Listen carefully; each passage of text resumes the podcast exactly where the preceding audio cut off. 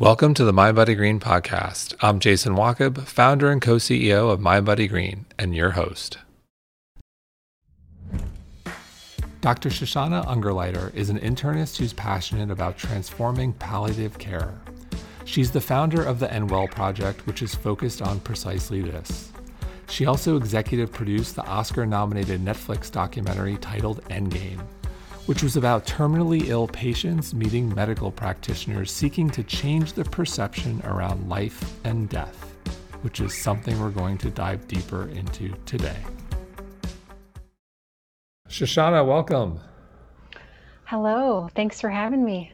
So we have to start with your passion for end-of-life care. You've produced a short documentary titled End Game, which was nominated for an Academy Award.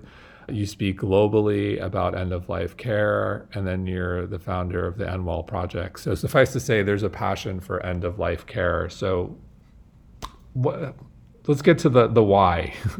Yeah, so really early on in my medical training, so I'm an internist, I practice internal medicine, and I got interested in this topic probably my first month of residency. I was in the intensive care unit, my required rotation, and I found myself taking care of so many older adults. Now we're talking people 80 to 85 plus years of age, and they were being admitted to our ICU where the sickest patients end up. And many of them were spending their final hours, days, weeks, hooked up to tubes and machines and really hidden away from their loved ones and often in a lot of pain. And I witnessed a kind of suffering that I had never seen before. And I realized that, number one, nothing that we were doing could turn back the clock on their age, meaning they were older people, and many of them had many chronic underlying medical conditions, and then end-stage organ disease or widely metastatic cancer. And it didn't seem that most of the time the medical interventions that we were doing were going to do anything to cure their incurable disease. And secondly, it turned out that most of these people didn't have a say in this trajectory. They were sort of treated this way aggressively, invasively by default. And a light bulb went on for me when I realized that's how all people in this country are cared for. We sort of have this protocolized way of doing all of these aggressive measures for everybody, no matter how old you are, no matter how sick you are, and sometimes even if it won't help you. I know there's many reasons for this. There's perverse incentives at play.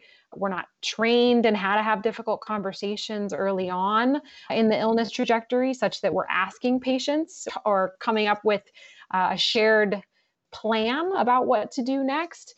And I think the third thing that I realized was that if asked, many of these people, I felt, wouldn't have chosen this path. They sort of didn't have a sense of what was going on day to day, moment to moment, or they had a mismatch in expectations about what the future was going to hold for them. And so after seeing this happen, I realized that this was an area that we have so far to go in making sure that patients get care that's in line with their goals and their values, and that caregivers and families are supported and heard throughout this journey. And I was lucky in that I got some wonderful mentorship by our palliative care providers. And so that set me early on in training on a path to really think hard about how to make a difference in this area. So what are the things that we're getting so wrong? Is it those who are near end of life, they're losing dignity, they're losing control, they're suffering? Is it family members grieving and not being able to feel like they're part of the process? Like, I'm just curious, like, what are the things that we're getting so wrong from the perspective of the person who is near end of life and the people around them? And then also, like, how do we start to get this right? I think it's all those things. It turns out somewhere around 75 to 80% of people want to die at home. That's what their wish is. And only 20% actually do. right? The rest are dying, and this is pre-COVID. The rest are dying in nursing homes, in hospitals, in other institutions, and many of them are dying in pain. So it turns out, and this is actually really relevant in terms of COVID, that being intubated in an intensive care unit, which is what happens when you become very ill often, and especially with COVID, that's primarily a lung disease, we stick a really hard plastic tube down your throat and hook you up to a ventilator machine that forces air into your lungs moment to moment. And then we pump you full of lots of drugs to help you, but that sedate you or treat you with antibiotics or other medicines. And it turns out that's really traumatic and really painful if you're lucky enough to survive it. And then it takes months and months, if you do recover, to get better and to be even back to maybe where you were before. And so that's an end of life experience that I think most people wouldn't choose, right, if they had an option. Now, sometimes there's a circumstance where you're young and healthy and you, God forbid, get hit by a car or some kind of freak accident. And of course, we're going to do everything we can to save your life if that means going through those kinds of things, because you have a good chance of recovery. But I think for a lot of older people who are more frail or people that have been dealing at any age with chronic illness for a long time, there's much less of a chance for surviving and for having a quality of life that you would choose. And so those are the issues there that I think people don't recognize unless they either have worked in healthcare, have been with a loved one or a friend in the intensive care unit, or have themselves been that sick and can see kind of just how difficult and really kind of nightmarish those scenarios are. And so that's what I really, as hard as it is, I think it's really important that people recognize that reality, and that in the moments when it really matters, they are able to be advocates for themselves as patients, as family members, as caregivers, and say, wait, hang on here. So you're telling me this is what's going on, but let's talk about what my options might be. This is what I value in my life. Here's what I'm willing to give up for a chance to get better. And if time is short, here's how I want to spend that time. I think these are just really critical points to be thinking about throughout life. So the choice to die at home or die at a hospital, or the choice to fight or not to fight, if you will? Well, to me, it's sometimes not quite that binary. Sometimes it can be a lot more nuanced depending on the circumstances. But I do think that asking yourself this question of what matters most to me in my life based on who I am in this moment, and then how can my doctor or my care team provide the right care such that I can meet those goals? And that can mean a number of different things. And for some people, it absolutely makes sense to be in the hospital for a time period and then reevaluate and say, hey, if I'm not getting better, I would like to be at home, or I would like to be doing something else, whether it's hospice, whether it's another kind of treatment. But I think it's taking a pause at many points along the way to make sure that your needs are being met, that your care team recognizes who you are as a human being. And our job really is to do our very best to tailor our treatment based on what your goals and your values are, especially if we know that time is short. So you mentioned COVID, and with COVID, there are so many heartbreaking circumstances, stories you read about, whether it's not being able to say goodbye or the suffering that takes place at end of life, or what's happened in nursing homes.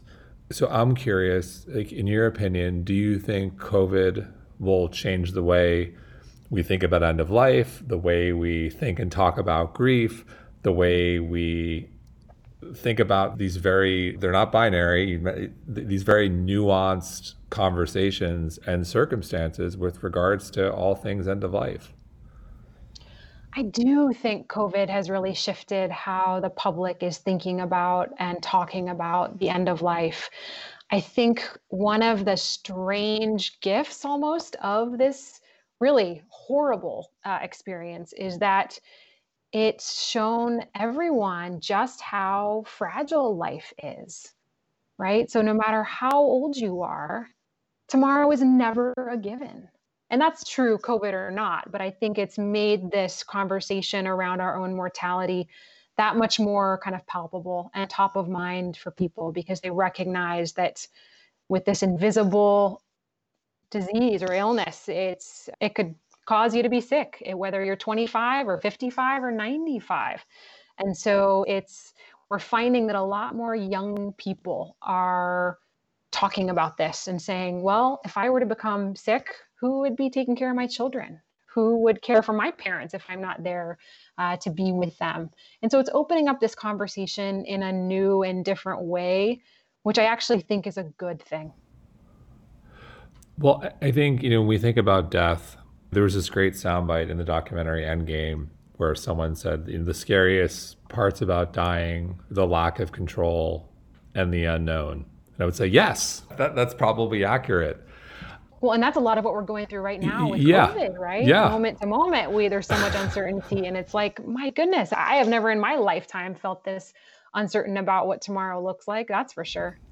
So where do you think, I think of lack of control, the unknown, then I think about religion, spirituality. How do they play a role? Because you think about end of life, so much of the conversation is what happens. What's going to happen to me? What's going to happen to my loved ones? Who's going to, when I was young, much younger, and I wasn't married and didn't have kids, if I were to die, I'd be like, I'll be fine, whatever. But now I have young children. I have a wife. I think about what's going to happen to these other people. And I think that's where so much of the fear and the unknown about what happens on the other side, and how do we have that conversation, and what role does that play for the person suffering, nearing end of life, and what role does that play for the loved ones we leave behind? Yeah, well, I think there's a lot there. I do think for a lot of people that spirituality, organized religion play a huge part in their journey. I think for people who are chronically ill, or for whom they receive a life-limiting diagnosis, they often look to their faith communities or their spiritual traditions for support, thinking through some of these existential questions about what's life about, what happens when I die. I do think that for so many people, that's a huge area and source of support. And then thinking through, maybe even once you're gone, who will step in and support your family. And I do think that a lot of faith traditions have really beautiful rituals around that. So yeah, I think that for so many patients that I've cared for, and then in my own personal experiences, that's a big part of the conversation. And I think one of the amazing things about the field of palliative care, which I'll just quickly define. It's a specialty of medicine that's a team-based approach to caring for people and their families facing a life-limiting illness, and really focuses on quality of life and the relief of suffering at any time throughout the course of a serious illness. So not just at the end of life. I think that's really important to point out. Palliative care is best when it's alongside curative treatment and starts at the time of a serious illness diagnosis. And one of the amazing things about palliative care, as I mentioned, this team-based approach, they often have a nurse, a chaplain, a doctor, sometimes even a pharmacist, a social worker, and a case manager that really wrap around families and deal with a lot of not only the medical stuff that's really important, but sometimes even more important are some of these psychosocial issues, the existential distress that comes with a serious illness diagnosis. And then really tapping in, if appropriate, to chaplains who come from various faith traditions or spiritual backgrounds, but can really support patients and families through an incredibly difficult time. And so I've just seen it be so incredibly helpful for people and their families. So with regards to palliative care, as you started to embed yourself in the process, was there anything stood out where you said, wow, this is an opportunity, we're not doing enough here? Absolutely. I think that what we call serious illness conversations, meaning how clinicians are trained to talk with patients and families about these really nuanced conversations about, gosh, this is what your prognosis is looking like. Here's what your illness trajectory might be. What do you think about this? Who are you as a human being? What does this illness mean in the context of your life? How can we tailor our care such that we can help you have an experience, if time is short, that's in line with your personal goals and how you would want to be spending your time if possible? And so those are challenging conversations. They can be quite emotional, both for the clinician as well as for patients and families. And those conversations and those communication skills aren't taught. We are not doing a good job of training doctors in how to have these conversations, how to have them early on when someone is diagnosed with a serious illness. We've only just begun incentivizing them financially, meaning that if I sat and talked to you for 3 hours and really got to the heart of all of these things, and we really made a lot of headway in terms of next steps for you as a patient, I don't necessarily get reimbursed for that time. Whereas if I took you to the operating room and gave you a new liver, it's a very different situation in terms of the financials. And so I'm not saying that doctors make choices based on that, but I'm just saying it's not incentivized in the culture of medicine and in the culture of medical education to be having these really critical conversations that can truly be life-changing for patients. And so I think that these communication skills should be taught just like any other procedure that we spend years and years learning in medical school and during residency. I think it would do a world of good. We know patients really appreciate it, families do, and it's good for doctors too, because we want to provide care that patients want and they understand.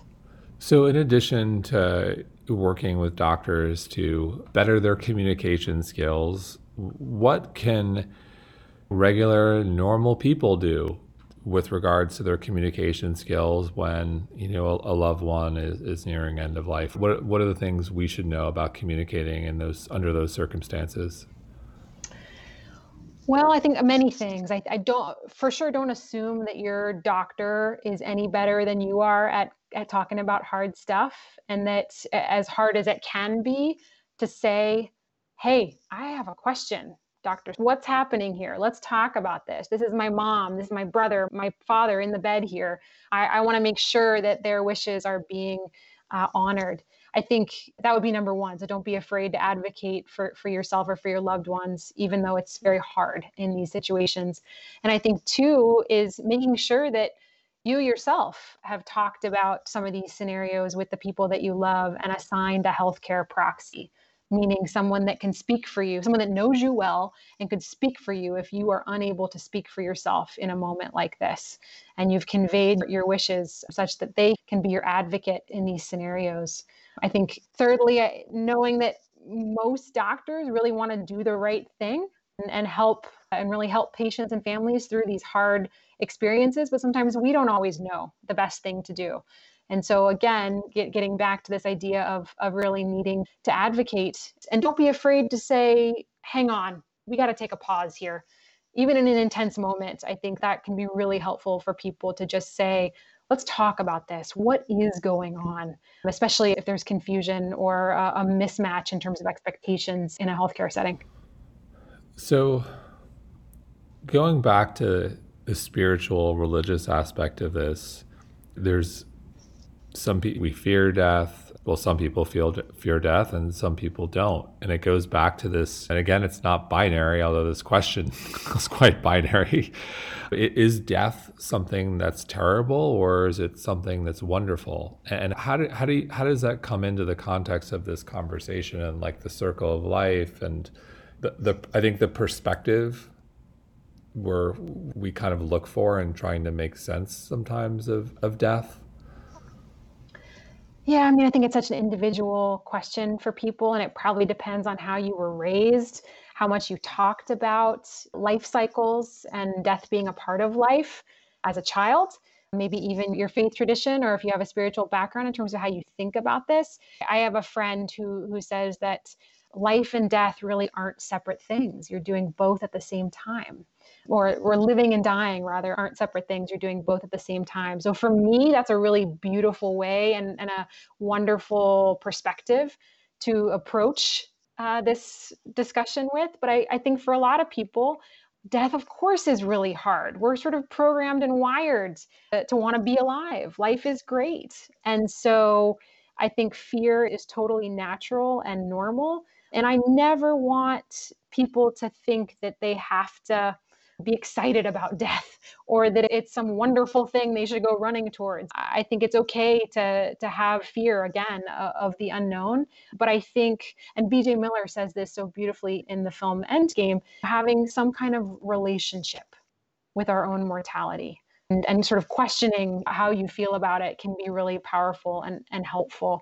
I think high level, death is really hidden away in our culture.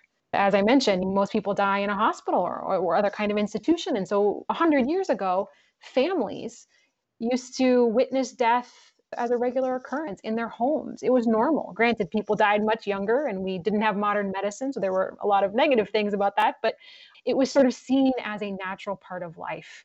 And as soon as modern medicine came about, we shifted the experience of illness and then the end of life and really, frankly, aging to institutions. And so young people didn't really see or don't really see their grandparents get old and become sick and die. And so again, it's really not being thought about, being talked about or being planned for in the ways that it maybe should be. And so I think all those things together lead us to this place of really, in general, being a very much a death-denying culture. Well, I almost have an image in my head of insert any movie or TV show that's set back centuries ago, and you have the village, so to speak. And in the village, you have all these multi-generational families. And within the multi-generational families living together, you have the matriarch or the patriarch. And you have that person, they're about to pass, and the family gathers and the village gathers. And it's this it's a more intimate experience. And it feels like that's not easier, but in some ways a more humanized experience to the stark contrast of, I'm in a nursing home, I have COVID, you go, bye, can't talk to anyone, you're in a room, someone in a hazmat suit comes in, and that's... Yeah, I mean, it's really sad what's going on now. I mean, I think there's so many things to mention, but the thing that stands out for me the most is this isolation, really, that out of necessity almost, we're needing to separate from people who are potentially ill and to keep others from being infected. And part of me recognized as a doctor and scientist that that's the right thing to do, but it's so devastating, right? For families to not be able to be with their loved ones and at the bedside or on the end of life. And that's being left to doctors and nurses and other healthcare workers to really fill in, if they can, in those roles of even just sitting at the bedside.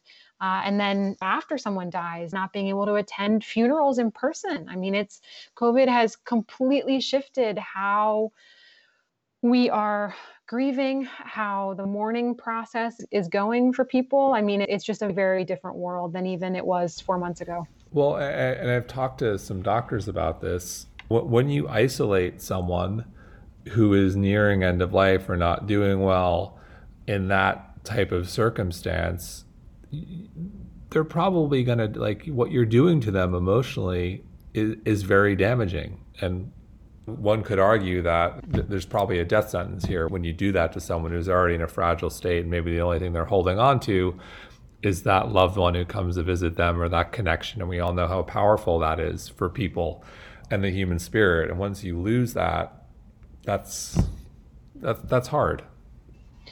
For sure. And I mean, couple that with just how the infection impacts the body. I mean, there's a lot there. And really, these circumstances are just incredibly challenging for everybody, not only for the patients, but of course, for family and other loved ones who want to be there so badly, but just can't. And so there are a few hospice agencies around the country who are working so hard to make sure that patients who get enrolled in hospice, meaning they're foregoing curative treatment, but are really focused on their comfort, they're making sure that family members can get PPE such that they can go in and if they want to sit at the bedside of their dying loved ones, really be there.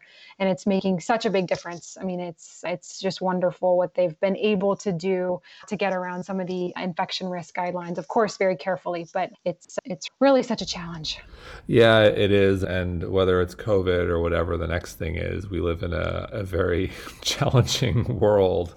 And not being able to spend time with people. We have someone who works for us who, you know, it was unclear whether or not she was going to be able to spend time with a loved one who was dying. And she was able to, God willing, but just it problems we never thought we had in a process which already was flawed anyway. Yeah. So I'm curious on a personal level, how is your view on your own mortality or immortality changed, you know, from when you started this process and this passion to where you are today? How do you view all this on a personal level? Death, end of life? Yeah, well, I think for me, living with the sense or the perspective that life is finite every day is really kind of helpful. It helps me to really remember that the small things in life matter, and that watching a beautiful sunset or seeing a beautiful flower when I'm out on a walk, to really savor those moments, even though I'm only 40 years old and hopefully have many more years of life to live. The reality is we just don't know. And that saying, I love you, to my husband and to my family, every time I say it, I really mean it. And so I think for me, it's allowed me to also recognize that the work that I'm doing in this world, I want to every day feel really as fulfilled as I possibly can, because we don't know how long we have. And so it's in terms of how I want to spend my final days, I don't know the answer to that. I think just like anything, you can have these wonderfully clear plans, and then life happens. And it may be that I don't get exactly what I want if I become seriously ill and at the end of life. But knowing that I have somebody who can advocate for me if I can't speak for myself gives me a lot of, I guess, solace. And I think as much as we can, as hard as it is to even think about the day when you are no longer going to be alive, I think it can actually really be an empowering experience too. Yeah, it's funny you mentioned the power of just saying I love you and thinking that life is fragile. When I was 19, my father dropped out of a heart attack. Mm-hmm. And a couple weeks before, got in a huge fight, and my parents were divorced. So blow up fight. And then a couple days before he died, so I waited a little bit, called, sort of apologized, in a very, son and father who don't communicate that well, more or less we moved on and sort of apologized in our own way. And then a couple days later, he died. And one of the things in the grieving process, it became very clear to me, like, wow, I am so glad we had that conversation and sort of and made amends, because I'm already feeling pretty bad right now, but I would be feeling really terrible if the last words I said to him were essentially like, go to hell or whatever it was and click. Mm. And since then, I close I'm almost obsessed with it. My wife, my mother, my 3-year-old probably doesn't, realize it yet. I'm obsessed with saying, no matter what, like, I love you. They're like, that's my close. No matter what, whatever fight it is, I love you. I love you. I love you. And I think it's an important reminder for life. Life is fragile. Life is fragile. And so what is your wish? What is your goal? For everyone listening, how do you want us to think about end of life, palliative care? How should we be thinking about this? Well, I think I said it before, I would encourage people to personally reflect on what matters most to you in your life. Think about if, God forbid, you are to become seriously ill, how you'd want to be spending your time if, you didn't have an illness that was curable, or if time was short. and then talk to the people that you love about it. It actually doesn't have to be an intense or dark conversation. Sometimes there's even humor in it, or you get to know the person that you love better because you're sharing something really deep from inside. And I think that's really important. And and know that if you need palliative care, ask for it, because it won't always be readily offered to you in a clinical setting, but nearly every hospital and healthcare institution has it. And we want to be there for you. You just have to, you got to ask for it sometimes if it's not being offered. So with all that's going on in the world right now, and specific to the end of life conversation, I'm curious, what, if we tap into the pessimist and optimist in you, what scares you, and or what are you concerned about, and what are you excited about? Specifically in terms of COVID, what's going on? No, I think end of life. And I think end of life in the context of COVID, because I think COVID's playing a significant role in end of life, and in some ways the cruelty of what's happening to people there. Gosh, so many things scare me right now in terms of the end of life. I'm most fearful that because of a lack of preparation and public health messaging, we're going to continue to see many tens of thousands or hundreds of thousands more people die of this illness. And that really breaks my heart, and die in ways that are very uncomfortable and traumatic, often in the intensive care unit and hidden away from loved ones. I mean, it's just the worst possible way, I can tell you. I've seen it many times to die. And it's, I guess I'm most scared about that, and the future being so uncertain in terms of what'll happen over the next 6 to 12 to 18, even 24 months around the infection. What gives me hope is that more people are talking about this, that more people are willing to have challenging conversations with the people that they love. By talking about it, it doesn't mean that you're not going to receive care if you need it. It's much more making sure that your doctors and folks that are caring for you, as well as your loved ones, know how you want to spend your time if you are to become seriously ill. And that very well could mean that you want to be in the hospital and have all these things done for a chance to get better. Absolutely. And we can offer that for you. If that's not what you want, or it's something in the middle, we got to talk about those things. And it's really helpful. There's actually a cool card game called Go Wish that people can play to kind of ascertain some of these more nuanced pieces of the conversation. There's this beautiful ethical will that you can download off the internet called the 5 Wishes. I find that to be really helpful. Another website, Cake, is also a great tool for advanced care planning. In full disclosure, I'm on their advisory board, so I just have to put that out there. But they've done a great job in terms of outlining some of the important questions to ask, because it isn't always obvious how to talk about this or what the most important pieces are. But I think just starting this conversation is really important and can do a whole lot to make sure that you get care that's in line with your personal goals and your values. So I'm curious, what are you currently working on? What's next for you? Well, day to day, I run End Well. So we're a nonprofit that's focused on making the end of life a part of life. And as you said earlier, trying to humanize the end of life experience. And we do that by really inviting different voices to the conversation. So I don't think that death and dying is a medical issue alone to be solved. I think this is part of the human experience, and that we need more people involved and invested in coming up with new products and services and redesigning systems such that the end of life is a more human-centered experience. So we usually put on a conference every December.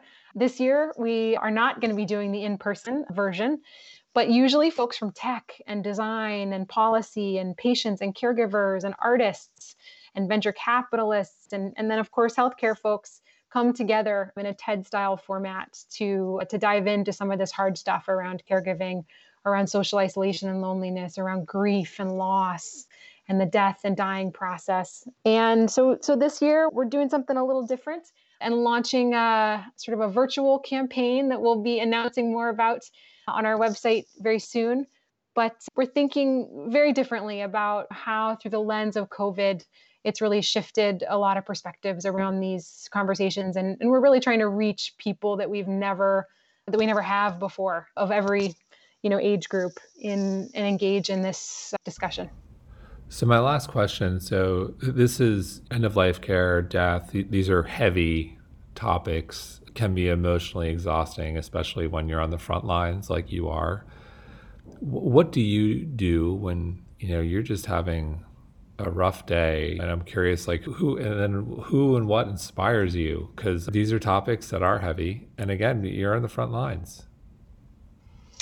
Yeah, well, what inspires me every day? I think for me that I just find that getting to do this work is such an amazing privilege. I never thought that I was training as a doctor that I'd get to be involved in film projects and then run a nonprofit that focuses a lot on social media and do the work that I've been doing with sort of medical news corresponding in ways that we can reach people in different ways. So I think I'm inspired by the fact that I see culture shifting.